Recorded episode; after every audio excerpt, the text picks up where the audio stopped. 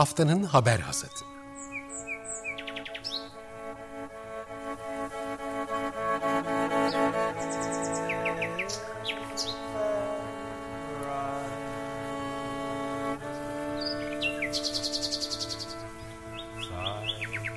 Haftanın öne çıkan iklim haberleri ve araştırmalarından okumalar ve yorumlar.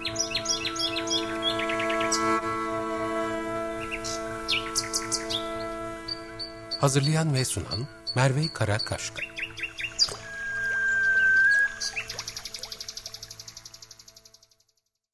Günaydın haftanın haber satına hoş geldiniz. Ben Merve Karakaşka. Açık Radyo'da geçtiğimiz haftanın iklim haber ve araştırmalarını derlediğimiz programımızda öne çıkan bir de konumuz oluyor. Konuğumuzla birlikte bu konuyu mercek altına alıyoruz. Bu hafta e, iklim için kentler raporu var. İklim için kentler bir izleme ve değerlendirme raporu. 24 belediyeyi mercek altına alıyor ve bu belediyelerin, bu yerel yönetimlerin iklim kriziyle mücadeleye yönelik gerçekleştirdikleri icraatların güçlenmesi gerektiğini altını çizen bir rapor. Bu raporda 2019 Aralık ayında Boğaziçi Üniversitesi'nde iklim için biz varız deklarasyonu gerçekleştirmişti. Bu deklarasyonu imza atan ve iklim krizine karşı somut adımlar atmayı taahhüt eden 6 büyükşehir belediyesi, 4 il belediyesi ve 14 ilçe belediyesi e, tarafından gerçekleştirilen iklim eylemleri irdeleniyor bu raporda. E, yerel yönetimler iklim kriziyle mücadelede biliyorsunuz oldukça önemli bir yere sahip. E, yaşadığımız e, yangınlar ve ardından seller e, gibi ağır felaketler iklim kriziyle birlikte e, etkisi gittikçe ağırlaşan felaketler karşısında yerel örgütlenmenin önemini aslında e, daha iyi anladık. Bu yüzden e, rapora özel bir yer vermek de istedim ben programda. Raporu kentlerin öncelikle örgütlenmesi, kentlerin iklim kriziyle mücadelede ne tür engellerle, yapısal engellerle karşılaştırdı yaptıkları, buna karşı gelişim potansiyellerini ve kentlilerin aslında bireysel olarak da ne yapabileceklerini, nasıl harekete geçebileceklerini de e, inceledik. Bu konuda Efe Baysal, 350'nin Türkiye'deki temsilcisi. Onunla konuştuk. Efe Baysal'ı dinleyeceğiz. Ardından programımıza devam edeceğiz.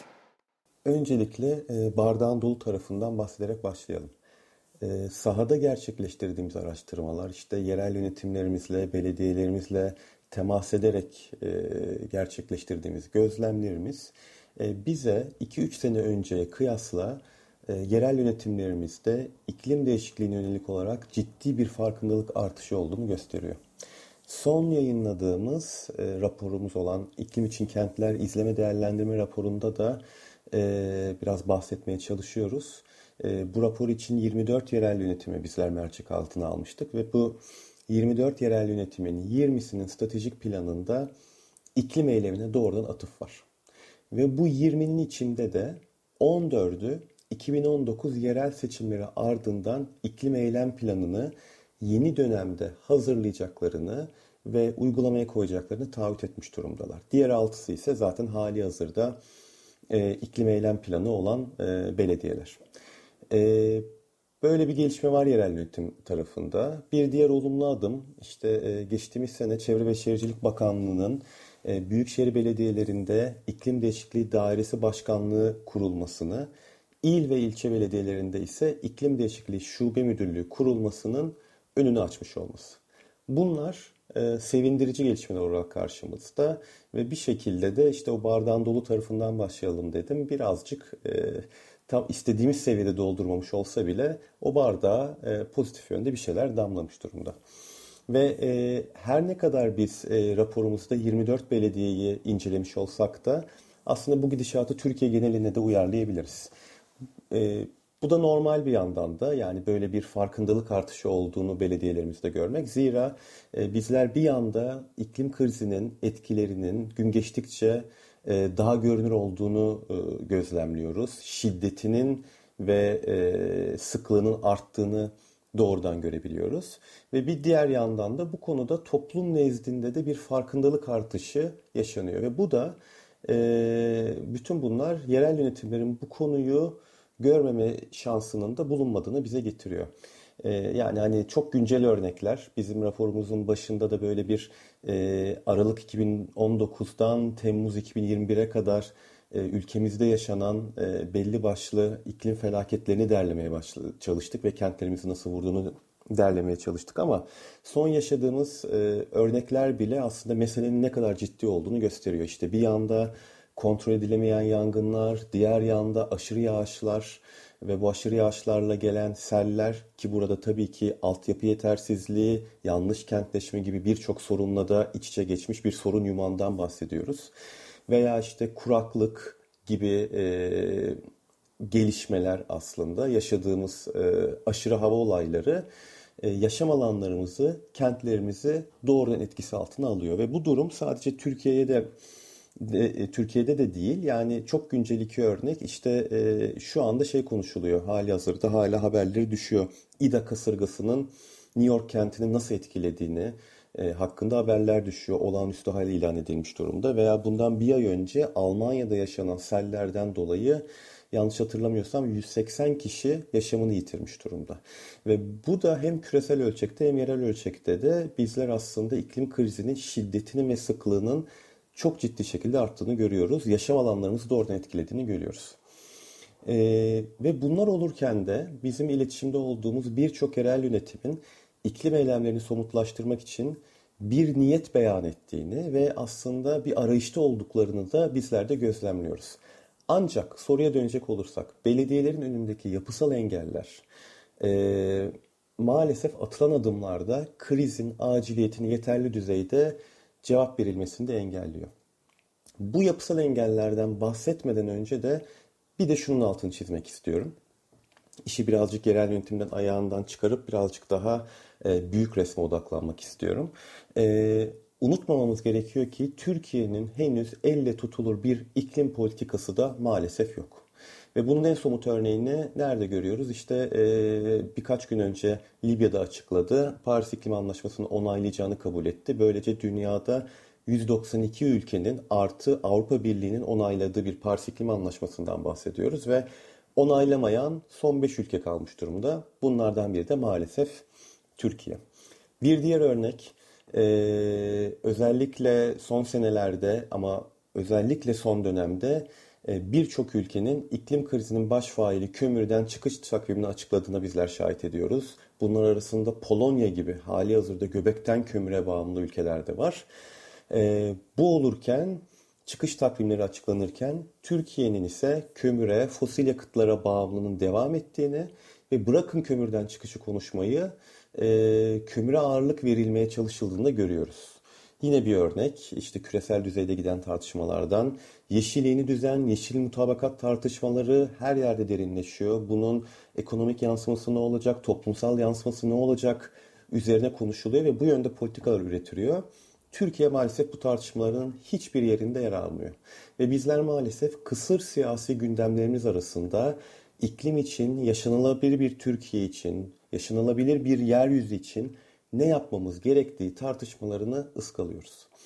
Bu konu önemli. Zira elle tutulur bir iklim politikasının olmadığı bir ülkede yerel yönetimlerin iklim eylemine yönelik atacakları adımlarda da manevra alanları haliyle daha çok kısıtlanmış oluyor.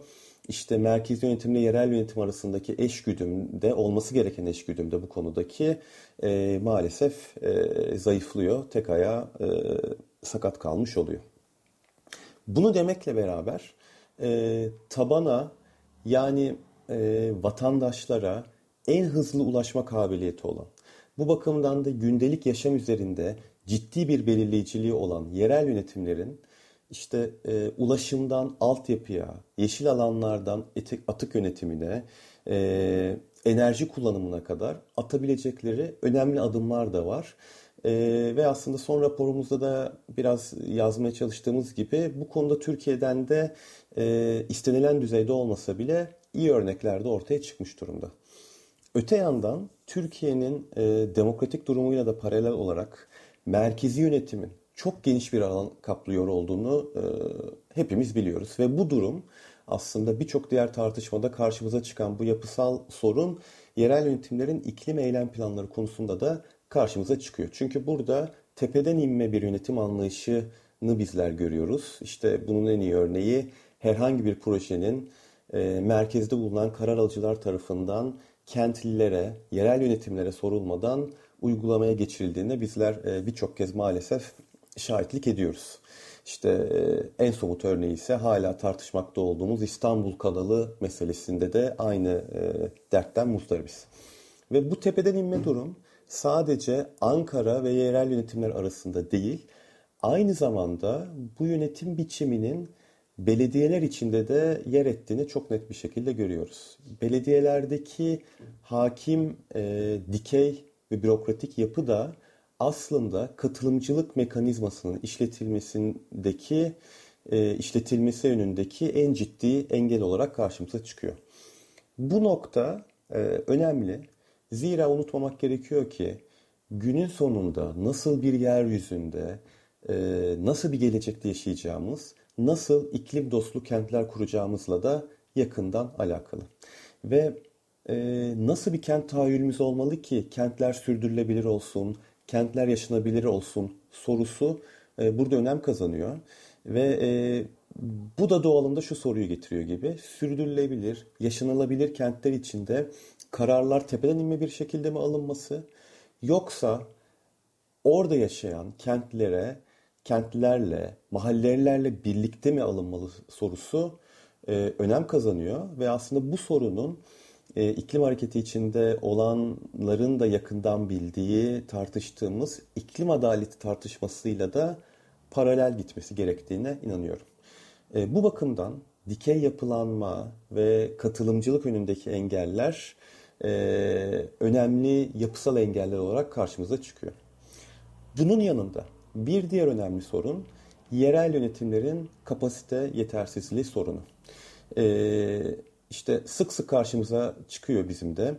Ee, bir yerel yönetim iklim eylem planını hazırlamaya yönelik bir taahhüt verse bile e, maalesef nasıl başlayacağını bilemiyor. Nasıl adım atması gerektiğini bilemiyor.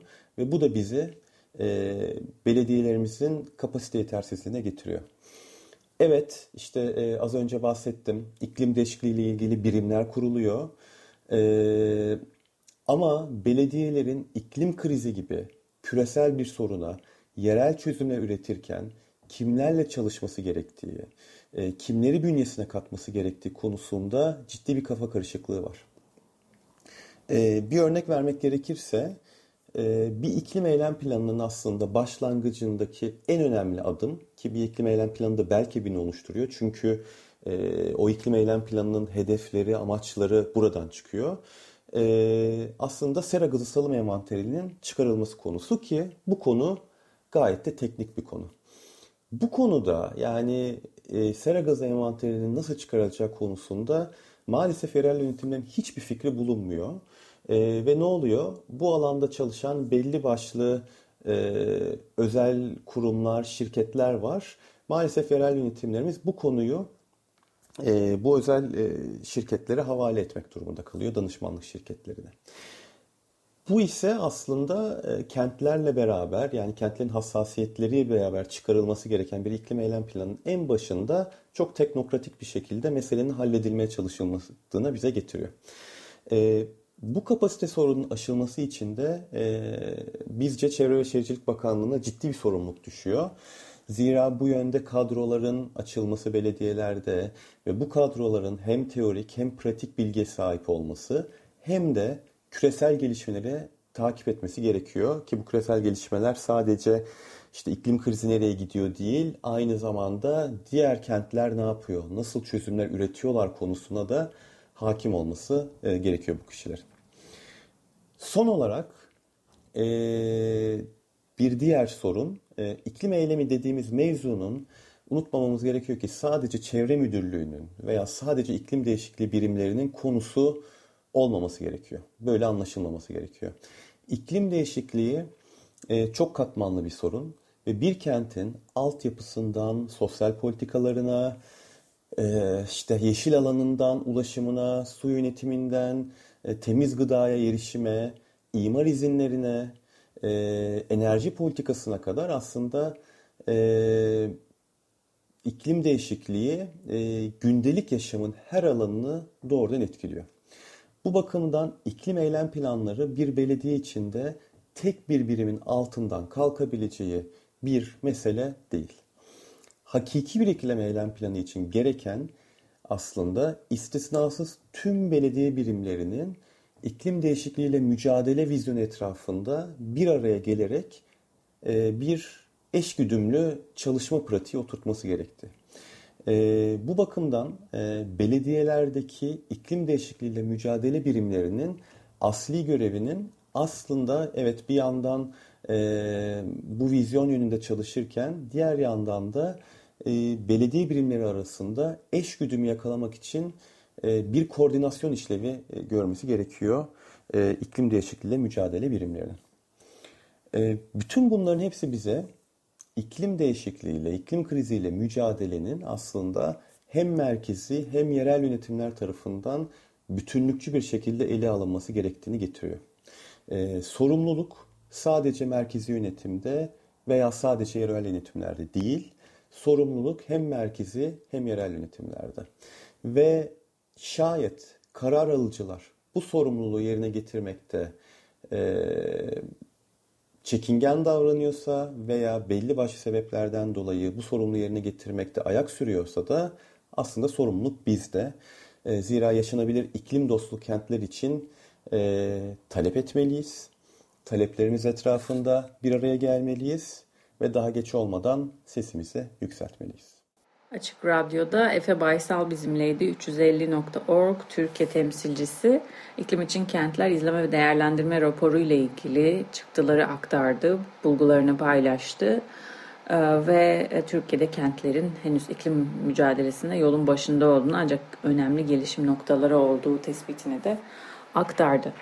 Şimdi hasatın diğer haberlerine geçeceğiz. Haftanın haber hasatında bu hafta önce sızıntı haberleri var. Petrol boru hatlarının aslında hayatımızı an be an tehdit ettiği e, ve hatta iklim krizinin de etkisiyle bu tehditlerin de yoğunlaştığını belki altını çizmek gerekiyor.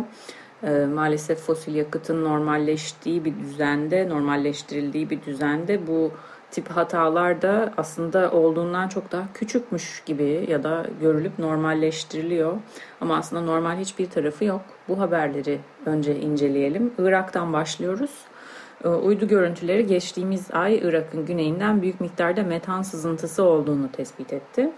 Bu metan bulutunu Avrupa Uzay Ajansı uyduları aracılığıyla tespit eden şirket Kairos, yayılma oranının 130 ton olduğunu, saatte 130 130 ton olduğunu paylaşıyor. E, peki nereden gerçekleşiyor? Petrol ve doğalgaz hub'ı olarak bilinen Bağdat ve Basra'nın ortasında gerçekleşiyor. Yani yine bir üretim e, sahasından geliyor bu sızıntı. Uluslararası Enerji Ajansı'na göre toplam metan salımları ve üretimlerin metan yoğunluğuna göre Irak dünyada 5. sırada. İlk sırada Rusya var. Onu e, Birleş Amerika Birleşik Devletleri ardından İran, Türkmenistan izliyor. Ee, ve e, Irak 5. sırada. Kairos bu yıl metan salımları ile ilgili aslında Rusya'dan, e, Güney Afrika'dan farklı tespitlerde bulunmuştu dünyanın farklı noktalarında.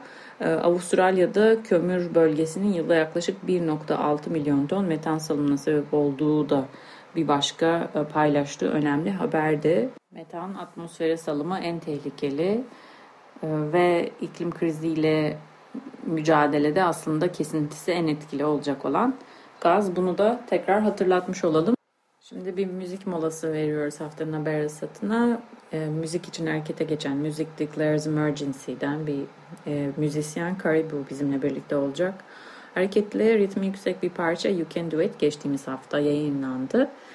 Bu parçayı dinleyip tekrar Hasat'ın diğer haberlerine devam edeceğiz. Açık Radyo'da Karibu'yu dinledik. You Can Do It adlı parçasıyla bizimleydi. Şimdi haftanın haber hasatında Hasat'ın diğer haberlerine devam ediyoruz. Sızıntı haberleriyle başladık. Bir diğer sızıntı haberi Suriye'den gelmişti. Biliyorsunuz 23 Ağustos'ta Suriye'nin Akdeniz kıyısındaki Banyas kentindeydi. Termik santralin yer aldığı rafineride 15 bin ton e, bu Suriye'nin e, devlet haber ajansına göre 15 bin tonluk bir yakıtla dolu olan tanker patladı. Bunun sonucunda büyük miktarda sızıntı gerçekleşti. Ee, sızıntı öncelikle Kıbrıs Adası için hazırlanıldı ancak akıntı nedeniyle dağıldığı ve yön değiştirdiği belirtildi. En son Hatay'dan haber geldi. Samandağ ilçesine ulaştı. Hatay Büyükşehir Belediyesi de bunu doğruladı. Ee, ve e, kıyılardan hatta görüntüler var biliyorsunuz. Petrol sızıntı görüntüleri var doğrudan Samandağ e, kıyılarından. 1 ee, Eylül itibariyle sızıntının yayıldığı alanın 800 bin kilometre kare yani yaklaşık New York şehri büyüklüğünde olduğu uydu görüntülerinden, Orbis uydularından belirtilmişti. Ancak e, bunun genişlemiş olduğu da artık söylenebilir. Konuyla ilgili e, WWF Türkiye Genel Müdürü Aslı Pasinli bir açıklama yapmıştı. Açıklamada e, oldukça önemli notlar var. Pasinli şöyle diyor. Suriye'den yayılan petrol sızıntısının etkileyebileceği yerler arasında Doğu Karadeniz kıyılarımızın da yer aldığını söylüyor. Mersin, Adana ve Hatay kıyılarımız Akdeniz havzasında tehlike altındaki Yeşil Deniz Kaplumbağası'nın en yoğun yuvalama alanları ve Ekim ayına kadar yavru çıkışları devam ediyor. İskenderun Körfezi balıkçılık açısından önemli bir bölgemiz ve petrol kirliliği bu bölgede çalışan balıkçılarımız için ciddi bir tehdit oluşturuyor. Doğu Akdeniz kıyılarımızdaki kıyı ve deniz koruma alanlarımız için de petrol kirliliği ciddi bir tehdit diyordu Pasinli. Ee, peki ne yapılması gerekiyor? Ee, Birleşmiş Milletler Çevre Programı Barcelona Sözleşmesi'ne, bu sözleşme Akdeniz'in deniz ortamı ve kıyı bölgesinin korunması sözleşmesi. Ee, taraf ülkeler arasında teknik işbirliğinin harekete geçirilmesi ve bunun acilen e, yapılması gerektiğini not ediyordu Pasinli. Bu tür kazaları önlemek için açık deniz protokolü, kara tabanlı kaynaklar protokolü, önleme ve acil durum, durum protokolü dahil tüm sözleşme protokollerini onaylayıp etkin bir şekilde uygulanmasını sağlamak için gerekli adımları atmalıyız çağrısında bulunmuştu. Şimdi hafızamızı bir tazelememiz gerekiyor. Çünkü 2021 aslında karşılaştığımız ilk sızıntı değil 2021'de bu. Ee, daha önce Şubat ayında İsrail den kaynaklanan bir e, İsrail ve Lübnan kıyılarını yıkayan bir ağır bir sızıntı olmuştu. Çok ciddi bir sızıntı olmuştu. Tonlarca, yüzlerce ton ağırlığında e, petrol e, İsrail'in 160 kilometrelik kıyı şeridini kaplamıştı. E, haliyle doğal hayatı e, ciddi derecede etkilemiş. Hatta e, petrol kaplı ölü bedenleriyle kaplumbağaların, balıkların kıyılara vurduğu görüntüleri seyretmiştik. İsrail yetkililer tarafından kayda geçen en kötü e, doğal felaketlerden biri olarak nitelenmişti. Temizlenmesinin aylar alacağı belirtiliyordu ve e, bütün bir ekosistemin ise 10 e, yıllar boyunca etkisinin devam edeceği bir darbe aldığı, darbeler aldığı da yine notlar arasındaydı. Şimdi Akdeniz'in hali hazırda kırılgan yapısını da düşündüğümüzde iklim krizinden en çok etkilenen, e, dünyada en hızlı ısınan deniz. Bu nedenle aslında Akdeniz'in çevresinde bu denli riskli e, tesislerin bulunmasının aslında acilen de belki yeniden değerlendirilmesi gerekiyor. Ee, kaldı ki yaşadığımız eşikte bu tesislerin aslında faaliyetlerinin durdurulmasının da e, gün geçtikçe önemi artıyor. Çünkü e, bir diğer işaret bu sefer Amerika'dan geliyor. Amerika Birleşik Devletleri Haydi kasırgası etkisi altında geçtiğimiz çarşambadan beri kasırga New York ve New Jersey'ye yöneldi. Louisiana eyaletinde ise kasırganın kalıntı akıbetiyle yüzleşiliyor. Ee, Nordco şehri burada kanser geçidinin içinde bir bölge. Kanser geçidi Mississippi Nehri boyunca yaklaşık 85 millik bir alan e, boyunca uzanan e, petrol tesislerini aslında tanımlıyor. Petrol tesislerinin yer aldığı bölgeyi tanımlamak için kullanılan bir isimlendirme. Bu bölgede kanser vakalarının e, dikkat çekici artışı ve yoğunluğu nedeniyle aslında buraya kanser geçidi deniyor. Bir diğer sebep aslında buna bağlı hava kirliliği haliyle e, Louisiana ABD çapında metrekare başına en kirli hava salımı yapan eyalet, eyaletlerden biri. E, bununla birlikte çok yoğun enerji kullanıyor bu tesisler. Yenilenebilir enerjinin payında da yine en düşük 3 e, eyaletten biri Louisiana. Şimdi e, bu tesisler böyleyken, burada burada konumlanırken, buradan kasırga geçtiğinde aslında çok ciddi bir tehlikeyle baş başa kalıyor burada yaşayan insanlar. Ve güvenlik önlemi için e, tesislerde hali hazırda işlemde olan petrokimyasallar yakılıyor. E, bu yak, yakma işlemi de günlerce sürebiliyor. Keza bu haberde yer alan yakma işlemi 72 saat kasırganın geçişinden 72 saat sonra bile hala devam ettiğini belirtiyor. Buradan havaya çok sayıda farklı kimyasal, petrokimyasal yayılıyor. Halk sağlığı da bundan oldukça kötü etkileniyor. Belki özellikle kırılgan nüfusu ve çocukların da bu, bu dumanlara maruz kaldığını belirtmek önemli. Ayda kasırgasıyla devam edelim. New York ve New Jersey'ye ulaştı demiştik kalıntılar. 4 ee, kategori 4 şiddetinde bir kasırga e, olarak nitelendi. Kategori 5 zaten en yükseği 4 şiddetinde olduğu zaman ağaçlar yerinden sökülebiliyor. Normal sağlam binalarında çatıları uçabiliyor. Söylediğimiz gibi toplam 4 eyalete ulaştı ve 45 kişinin hayatını yitirdiği paylaşıldı. New Jersey'de 6 kişinin kayıp olduğu bilgisiyle birlikte aslında bu sayının artması da bekleniyor. Şimdi e, Louisiana'da 1 milyondan fazla kişinin elektrikleri kesilmişti fırtına etkisiyle, kasırga etkisiyle. E, ve fakat Amerika Birleşik Devletleri'nde kasırganın e, iklim kriziyle bağlantısını yayınlayan haberleri inceleyen hızlı bir çalışma var. Media Matters'ın. E, bu çalışma 27-30 Ağustos tarihleri arasında 96 saatlik işte canlı yayınlar, e, kablolu TV yayınlarını inceliyor. Burada haber hikayelerine bakıyor ve iklim değişikliğinden bahsedenlerin sayısının yalnızca %4 ile sınırlı olduğunu buluyor. 774 haber hikayesinin 740'ı bu haberleri verirken iklim değişikliğinden bahsetmiyor. Ancak e, araştırmalar bu kasırgaların gerçekleşme sıklığının ve tür aslında yoğunluğunun değiştiğini ortaya koyuyor. İklim e, özellikle okyanus sıcaklığının artması geçtiğimiz hafta zaten NOAA raporunda da bahsetmiştik. Okyanus sıcaklıkları yeni rekor düzeye ulaştı. E, artması doğrudan bu fırtınaların şiddetini tetikliyor zaten çünkü e, bu sıcaklık fırtınalar için bir enerji verici olarak düşünülebilir. Daha çok enerjiyle daha şiddetli fırtınalar gerçekleşiyor ve hali hazırda nem tutma kapasitesi de yükseliyor havanın. Ee, bu da e, daha önceki yine haftanın haber hasatlarında öğrendiğimiz bilgilerden biriydi. Ee, doğal olarak daha çok nem tutma kapasitesi olan kasırgalar daha çok yağışta, daha şiddetli yağışta getiriyorlar. Bu tip bağlantıları kurmak aslında belki e, çoğunluk olarak Amerika medyası bu testten kalmış gibi görünüyor. Şimdi bir müzik molası vereceğiz. Ardından Hafsat'ın diğer haberlerine devam edeceğiz. Şimdi e, Neil Young Colorado isimli albümünü çıkarmıştı. Bu albümde iklim krizine e, ve iklim iklim eylemine aslında dikkat çeken bir albümdü. Bu albümden Green is Blue şarkısını dinleyeceğiz. Uyarı sinyallerini duyduk ancak bunları görmezden geldik diye söylediği e, yangınları ve selleri kastettiği şarkısı hatta bunları açıkça söylediği şarkısını dinleyeceğiz. Ardından hasada devam edeceğiz.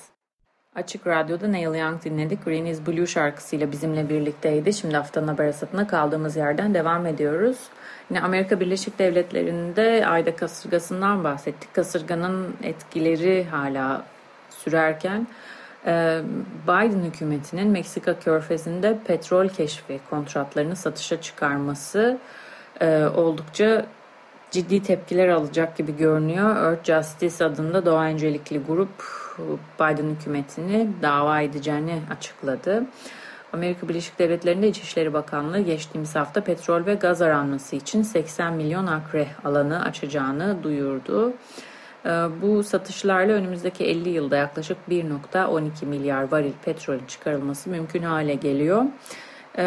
ABD'nin iklim konusunda yeşil dönüşümde liderliğe soyunurken böyle bir adım atıyor olması oldukça çelişkili. Zaten e, Uluslararası Enerji Ajansı bile önümüzdeki yıldan itibaren yeni petrol lisanslarının verilmemesi gerektiğini söylemişti. Eğer 2050'de net sıfıra ulaşmak istiyorsak. Bu yüzden oldukça tartışmalı bir adım. Şimdi sırada Bolivya var. Bolivya 27 Ağustos itibariyle yaklaşık 790 bin hektar alanını orman yangınlarına kaybetti ve e, kuraklık nedeniyle artan kuraklık şiddetli kuraklık nedeniyle etkinin ağırlaşacağı da düşünülüyor. Bolivya son 3 yıldır bu tip e, mega yangınlarla yüzleşiyor. E, Doğa Öncelikli Friends of Nature Foundation e, AFP e, Ajans France Press ile paylaşmıştı. Ee, ki bu verilere göre geçtiğimiz yıl 2.3 milyon hektar, ondan önceki sene 6.4 milyon hektar orman ve çayırlık alan yok olmuş Bolivya'da. Şimdi yangınlardan e, etkilenen alanlar arasında kuzeyde Amazon'a uzanan Çikütanya, Güneydoğu dünya, Güneydoğu'da dünyanın en büyük sulak alanı alanlarından biri olan Patanal, Pantanal ve Belçika büyüklüğünde doğa koruma alanı San Matias var. Ee, Bolivya'da şu anda aslında daha çok konuşulan konulardan biri bu orman yangınlarının kasıtlı olarak çıkarıldığı. Ee, hükümet orman alanlarının 20 e, hektara kadar yanmasına müsaade ediyor. Ee, özellikle yağışların, tropik yağışların bittiği dönemlerde. Çünkü bu alanların e, tarıma açılması isteniyor. Daha karlı olduğu için, tırnak içinde daha karlı olduğu için. E, ve e, bunun da haliyle sömürüldüğü bu açığın da e, kötüye kullanıldığı aslında düşünülüyor, şüpheleniyor insanlar birbirinden böyle zamanlarda biliyorsunuz. E, Amazonlar gibi aynı burada da ormanlar tarım alanları karşısında oldukça kırılgan durumda. Oradan Yeni Zelanda'ya uzanıyoruz. Ee, Yeni Zelanda Güney Yarımküre kışı yaşıyor biliyorsunuz. Haziran Ağustos dönemi e, kayıtlara geçen en sıcak kış idi. E, resmi açıklamalara göre de bu dönem normal e, ortalamadan 1.32 derece daha yüksek seyretti. Bu da iklim değişikliğinin etkisiyle gerçekleşti. E, Almanya'dan bir haber. Almanya'da Greenpeace, Almanya ve e, Deutsche Umwelt, Umweltlife e, STK, iki farklı STK, e, üç otomotiv şirketi Volkswagen, e, Daimler ve BMW'ye karşı dava açmaya hazırlanıyor.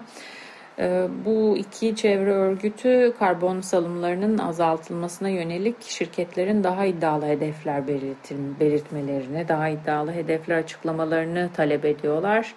Bu halleriyle doğal yaşamı tehdit ediyorlar, yaşamı tehdit ediyorlar. Aktivistler eğer bu mektuplardan sonuç almazlarsa bu şirketlerin illegal davranışları nedeniyle onlarla mahkemede yüzleşeceklerini de e, belirtiyorlar. Tüm bunlar olurken dünyamız ısınmaya devam ediyor. Bugün okyanusların ısınmasından özellikle bahsettik. Okyanuslar ısınırken aynı zamanda okyanus akıntıları da e, değişiyor. Bundan da yine geçtiğimiz haftalarda haftanın haber asatında araştırmalara yer vermiştik bu konuda. E, şimdi e, insan etkisi, sistem etkisine bağlı iklim değişikliği e, ve hali hazırda okyanusların hızlı ısınması doğa bu deniz yaşamını da olumsuz etkiliyor ve bu yönde yeni bir araştırma var. Buzul balinalarını inceliyor. Buzul balinaları Atlantik'in kuzeybatısında yaşadıkları bölgeyi buradaki sıcaklık değişimi ve Gulf Stream sıcak su akıntısının e, daki bazı değişiklikler nedeniyle terk ediyorlar yaşadıkları bölgeleri ve yeni bölgelere açılıyorlar. Oralarda yaşamaya. Daha uyumlu olacakları. Fakat bu bölgelere taşındıklarından, göç ettiklerinden beri 2017'de özellikle e, yüksek ölüm oranlarıyla e, karşılaşılıyor ve e, aynı zamanda e, üreme hızlarında da çok ciddi bir düşük düşüş var. E, burada aynı zamanda gemilerden gelecek olan e, saldırılara ve e, bazı avlanma, balıkçılık ağlarına da dolanma o riskleri orada daha açıklar bu taşındıkları zor, zoraki göç ettikleri bölgelerde diyelim. Bu nedenle korunmuş bölgeler, korunmuş türler bile olsalar aslında önümüzdeki 10 yıllarda soyunun tükeneceğini böyle giderse belirtiyor araştırma. Bu yüzden iklim kriziyle birlikte tüm bu belki e, hikayelere de e, baştan bakmak gerekiyor. Hikayeleri yeniden farklı bir şekilde ele alan bir başka e, oluşum Climate Music. Bilim, müzik ve iklim eylemi diye özetliyorlar. Bu bir proje. E, bilim insanları, işte e, sanatçılar, müzisyenler, teknoloji tarafında çalışanlar bir araya geliyorlar. Gönüllü öğrenciler de var tabii.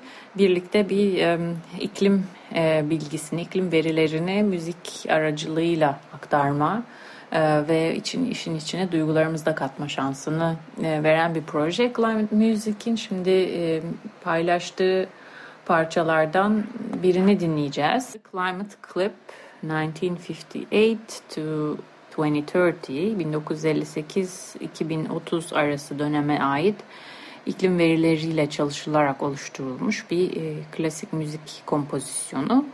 E, onu dinleyeceğiz. Ardından Açık Radyo'da haftanın haber asatına kaldığımız yerden devam edeceğiz. Açık Radyo'da Climate Music Project'in Climate Clip e, parçasını dinledik. Şimdi e, Anadolu'nun Ses Arşivine uzanacağız. Anadolu'nun Ses Arşivi bölümümüz Anadolu'da ekolojik yıkımla yüzleşen bölgelerde yaşayan yerli halkın ses kayıtlarına yer veriyoruz. Tabii burada her hafta yeni bir ses kaydına e, yer vermeye özen gösteriyoruz ancak bazen hatırlamak da gerekiyor. Çünkü e, biliyorsunuz ilk bölümlerimizde yer vermiştik. İkizköy'de Akbelen Ormanı'nda yerli halkın sesine. Ancak 7 Eylül e, İkizköy'de direniş devam ederken önemli bir tarih. E, onu da hatırlatmak için e, bir aracı aslında şu anda. Muğla'nın Milas ilçesine bağlı İkizköy sakinleri 17 Temmuz'dan beri direniyorlar.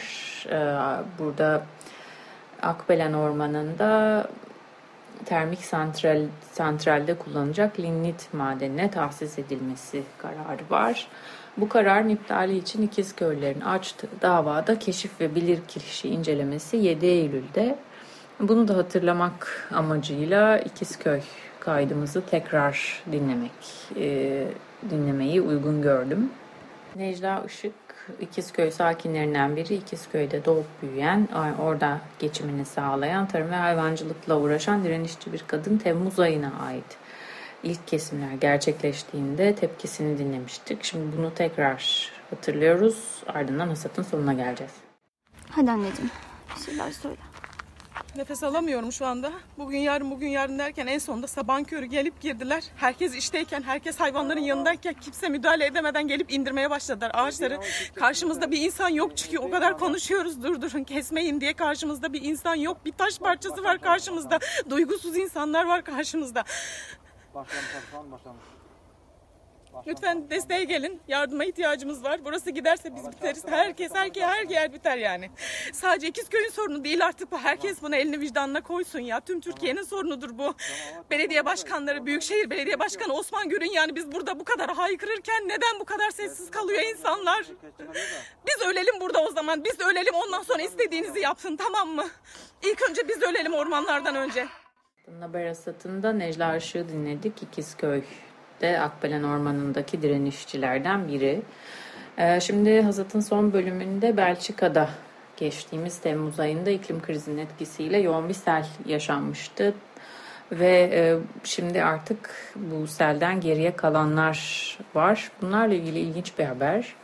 Ülkenin doğusunda terk edilmiş bir otobanı 8 kilometre boyunca kaplıyor. İnsanlar artık yıkıntıları evlerinden dışarıya atıyorlar ya da sadece bu selden geriye kalan e, şeyler işte paramparça mobilyalar, oyuncaklar, hurda haline gelmiş elektronikler, çocuklara ait e, eşyalar, yırtılmış perdeler e, yaklaşık 180 bin tonluk bir yığından bahsediyoruz. Bunun 90 bin tonu otobanda otobanı kaplamış durumda. Yerel yönetim e, bu kalıntıların %60'ını önümüzdeki 9 ayda geri dönüşüme e, sağlamayı planlıyor. E, yaklaşık 30 milyon euro da bütçe ayırdıklarını söylüyorlar. Açıklamada çocuk oyuncakları, araba koltukları, aile fotoğrafları görmenin dokunaklı olduğunu ve e, tüm bu kişisel tarihe saygıyla davranılacağı da belirtiliyor. Bu da haftanın haber asatındaki son paylaşımımızdı. Ee, önümüzdeki hafta daha iyi haberlerle görüşmek üzere diyelim. Ee, bize Açık Radyo sosyal medya kanallarından geri bildirim verebilir ve her zaman ıı, içeriğimizi e, tartışmaya açabilirsiniz. Görüşmek üzere, hoşçakalın.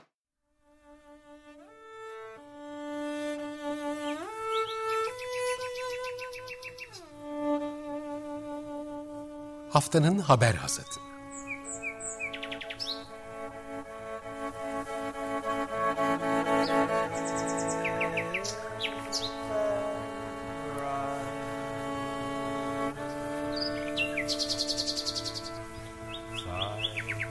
Haftanın öne çıkan iklim haberleri ve araştırmalarından okumalar ve yorumlar.